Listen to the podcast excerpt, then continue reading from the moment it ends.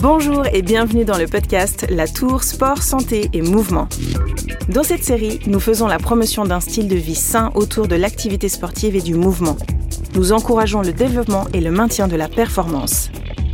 Ces podcasts vous donnent un accès direct aux conseils et aux informations des plus grands experts.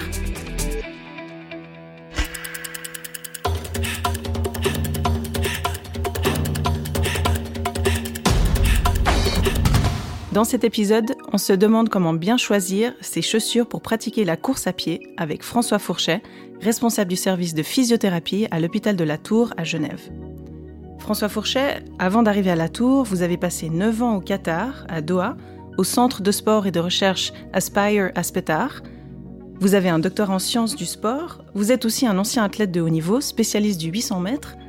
Alors, dans la course à pied, on a tous les types de coureurs, on a aussi tous les types de chaussures. Alors vous avez raison, ça on a tous les types de coureurs et souvent les coureurs nous parlent beaucoup de leurs chaussures.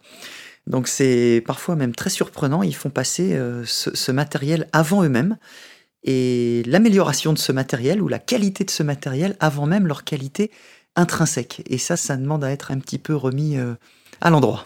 Alors comment bien choisir sa chaussure en fonction de son niveau et de sa physiologie? On va pas euh, jeter trop la pierre hein, sur les pauvres coureurs. Ce sont des êtres humains qui sont noyés dans les réseaux sociaux, la publicité. C'est des dizaines de milliards hein, de dollars par an, hein, le marché de la, chaussure de sport. C'est colossal et il y a, une pression. Donc euh, ces arguments qui sont de dire euh, il y a quasiment une chaussure par personne, une chaussure pour tel type, etc., sont quand même au départ beaucoup des, arguments commerciaux, des arguments de vente. Et, c'est très légitime quand on est euh, vendeur de chaussures, il n'y a aucun problème avec ça. Simplement, ça a été un moment pris pour des arguments euh, scientifiques ou pseudo-scientifiques. Et c'est là où il faut remettre un petit peu l'église au milieu du village, comme on dit. C'est-à-dire que des grosses études biomécaniques ont vraiment montré que le facteur numéro un était le confort et le ressenti de la personne, c'est-à-dire une chaussure qui convient, bah, c'est une chaussure dans laquelle on se sent bien. Alors l'offre, on l'a compris, est immense et au final, est-ce que ces chaussures elles sont vraiment si différentes les unes des autres. Il existe quand même des différences de niveau, des différences de qualité, des différences de prix, des différences de, rang hein, entre les différentes chaussures. Par contre, on sait, il y a eu aussi des études là-dessus. Je me souviens d'une qui avait été faite par un collègue écossais à l'époque, qui montrait que au-delà de 100-120 dollars, la différence ne jouait plus. C'est-à-dire qu'il n'était plus nécessaire au-dessus de ce cut, si vous voulez, d'aller chercher la chaussure la plus chère. Mais il est certain que une chaussure peut-être euh, dans une solderie qui coûterait 20 euh, francs, ben, serait peut-être un outil, euh, oui, propice à se blesser.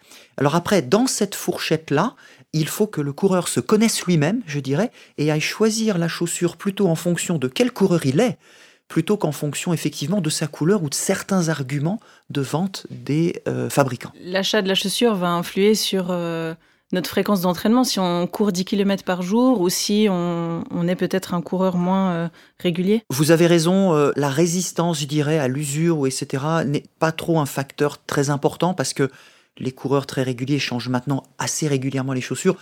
Trop régulièrement d'ailleurs, il y a des chiffres qui avaient circulé, 600 km. Alors il y a des gens à 602 km qui étaient terrorisés et qui se disaient il faut absolument plus que je cours avec ça. Non, hein, bien sûr, c'est pas l'argument, je dirais, principal. Ce qui est vraiment le plus important, c'est de remonter un peu le film à l'envers et c'est ce qu'on essaye vraiment de faire nous ici dans nos analyses de la course à l'hôpital de la Tour, c'est montrer aux gens quels coureurs ils sont, c'est montrer aux gens comment ils posent leurs pieds au sol, quels sont leurs petits défauts, les corriger à partir de là, on regarde quelle est la chaussure avec laquelle ils sont venus nous voir. Si cette chaussure ne nous dérange pas et n'interfère pas dans les recommandations qu'on leur a données, on ne parle même pas de chaussure. Si cette chaussure me gêne par rapport à certaines stratégies que je demande aux coureurs de mettre en place pour se protéger ou pour performer mieux, alors je me permets de rentrer en matière.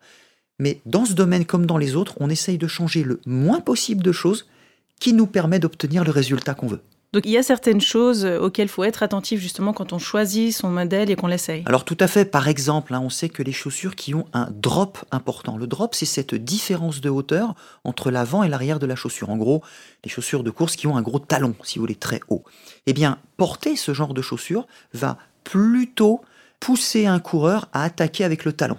On peut arriver à courir en posant la pointe de pied ou le milieu du pied au sol en premier avec des choses comme ça, mais c'est un effort naturellement, si on a plutôt beaucoup de talons, on va plutôt poser le talon. Donc, L'idée serait de dire, si on arrive nous à analyser chez quelqu'un ben, qu'il n'a pas forcément besoin de courir comme ça, eh bien on peut lui dire, écoutez, prenez une chaussure qui est un peu plus légère, vous n'avez pas besoin de ce cushioning, comme on dit en anglais, qui est derrière votre chaussure et qui finalement vous alourdit et vous gêne pour rien dans ce cas-là.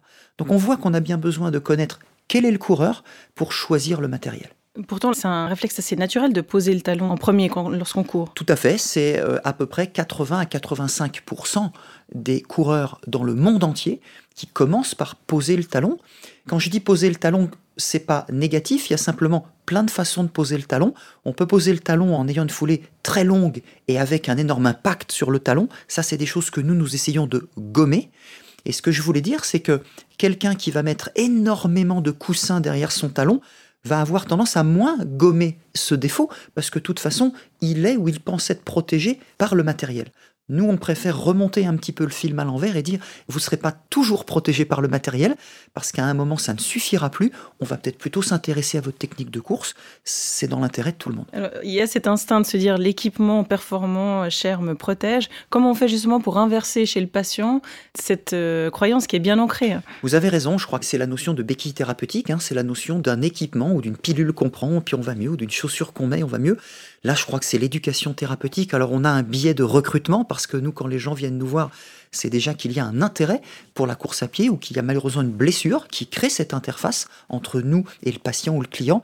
Donc à partir de là, il est déjà un petit peu préparé à ce qu'on lui amène des choses un petit peu nouvelles. Et là, il y a beaucoup de pédagogie à faire parce qu'on se bat euh, contre certains raccourcis sur les réseaux sociaux. Mais en général, on y arrive parce que on utilise des arguments de bon sens et puis on fait tester les gens. Il nous arrive de faire courir des gens pieds nus sur notre piste ou pieds nus sur le tapis. On dit mais vous ne vous sentez pas un peu plus léger? Alors on leur explique qu'on va pas leur demander de courir pieds nus tout le temps, mais leur dire bah vous voyez il y a peut-être quelque chose à, changer de ce côté-là. Ça peut être bien euh, juste pour relancer euh, de courir pieds nus de temps en temps. Alors ça a été une énorme vague. Hein, vous l'avez peut-être connu au début des années 2010, hein, la vague de la course minimaliste, de la chaussure minimaliste, qui a, d'ailleurs, il faut lui rendre hommage, elle a énormément apporté à la science, notamment au niveau de la course à pied, en démystifiant la chaussure et la semelle, etc. Puis bah, comme toujours, il y a eu un effet de balancier. Euh, on a cru un moment que tout le monde devrait courir euh, soit en sandales, soit pieds nus, euh, soit en chaussures minimalistes. Les études sur les blessures sont sorties en montrant qu'on se blessait pas moins avec ces chaussures-là ou pieds nus, mais qu'on se blessait différemment. Donc là encore, je crois qu'il serait absolument déplacé de vouloir du jour au lendemain laisser ses chaussures au placard et courir pieds nus, là c'est la blessure assurée, et puis pas n'importe laquelle, hein, des fractures de fatigue.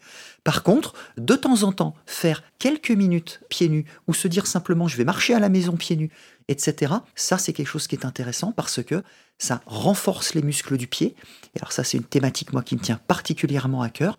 Moins on est protégé, plus on se renforce et plus on se renforce, moins on est blessé. Donc, lorsqu'on choisit sa chaussure, il y a quand même des grosses erreurs à ne pas commettre. Oui, je crois que les grosses erreurs à ne pas commettre, c'est d'aller trop dans l'excès de certaines chaussures, donc aller trop vers une chaussure trop légère tout de suite, en tout cas sans avoir euh, demandé à un spécialiste si la foulée, le style de course le permettait. L'autre piège est d'aller vers peut-être trop de protection et encore une fois, se dire qu'on n'a pas d'autre effort à faire que de mettre ses chaussures et de courir entre guillemets n'importe comment. La chaussure ne fait pas tout. Il faut aussi euh, se considérer en tant qu'athlète et bien se connaître en tant que coureur. C'est très important. Alors ça paraît toujours un petit peu une tarte à la crème quand on dit cela, mais il faut remettre le coureur au centre. Quelqu'un qui court sans se blesser ou qui performe, c'est quand même aussi quelqu'un qui dort bien, qui mange bien, qui a une foulée qui est quand même plutôt correcte, qui a fait un peu de renforcement pour préparer ses muscles du coureur à la course à pied, et c'est éventuellement quelqu'un qui a des bonnes chaussures. Alors pour résumer, l'athlète avant la chaussure, le matériel ne fait pas tout, vous l'avez dit, hein, euh, François Fourchet. Attention aussi aux arguments commerciaux, euh, se connaître soi-même et ne pas hésiter à demander l'avis d'un spécialiste si besoin. Merci beaucoup pour toutes ces explications. Merci.